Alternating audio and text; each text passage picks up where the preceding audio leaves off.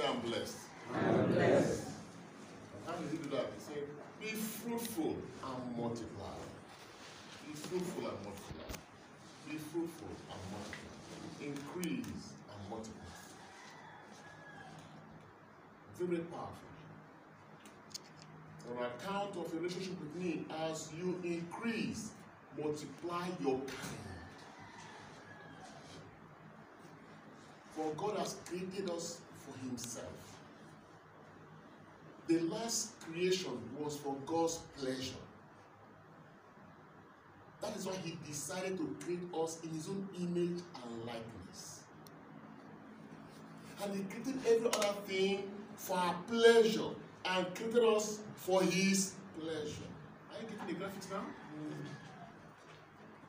He created everything for our pleasure and created us for his pleasure. Don't forget that.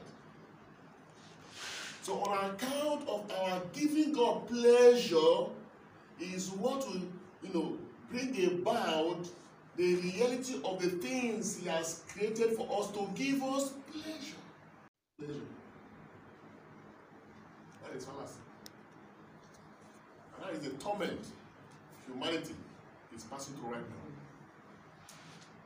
now. Until man goes back and becomes the very purpose that God created it. Everything will fight him. Everything will rise against him. St. Augustine in his journey discovered, Oh God, you have created us for yourself. And our souls will be restless but they rest in you.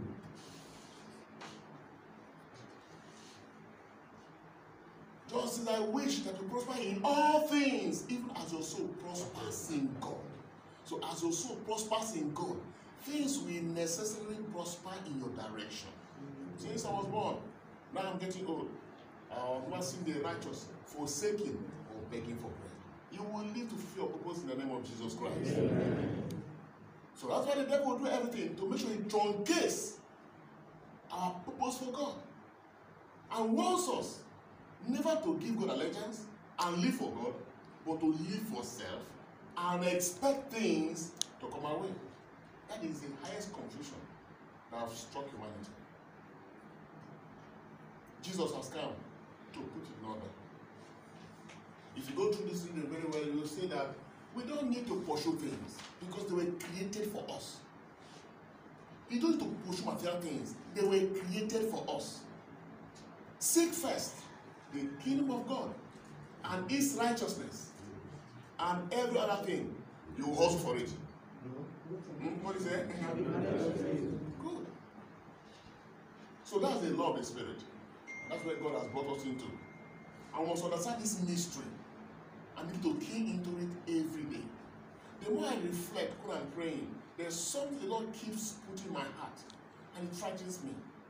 He keeps saying, My son, I say, Yes. He said, Any day you did not pray, just know that you have walked in rebellion. I didn't commit any sin. Just the fact that you did not pray, living a prayerless life, is blatant act of rebellion. And I say, no wonder Jesus himself, he committed no sin. But he spent almost 60% of his time always going to seek the face of the Father. While men slept, Jesus would be awake. No wonder the Bible says he was obedient even unto death. We were created for God's pleasure. We must give him pleasure. We must give him pleasure. We must fulfill that purpose.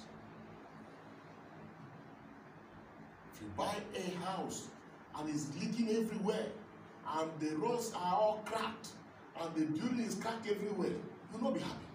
Because the purpose for what, what you bought for is not fully fulfilled.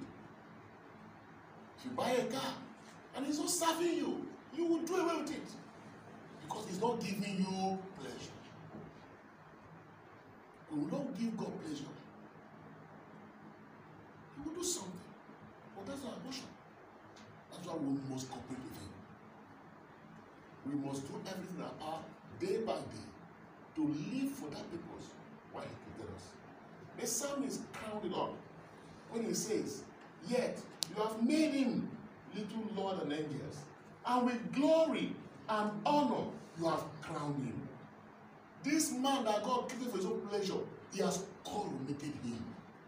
We are coronated beings.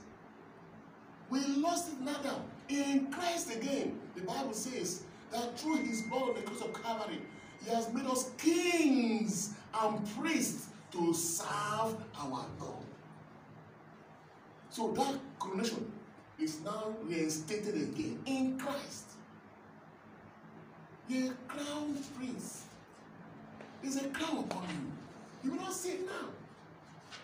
But day by day, whatever you do, is endorse that crown upon your life or you are disparaging it.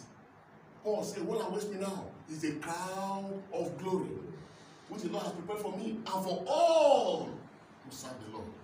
He has crowned us with honor and glory. If God has honored you, things in this life must necessarily honor you. That's the law. Who is that thing, or what is that thing that will come against the one whom God has honored? Say, God has honored me.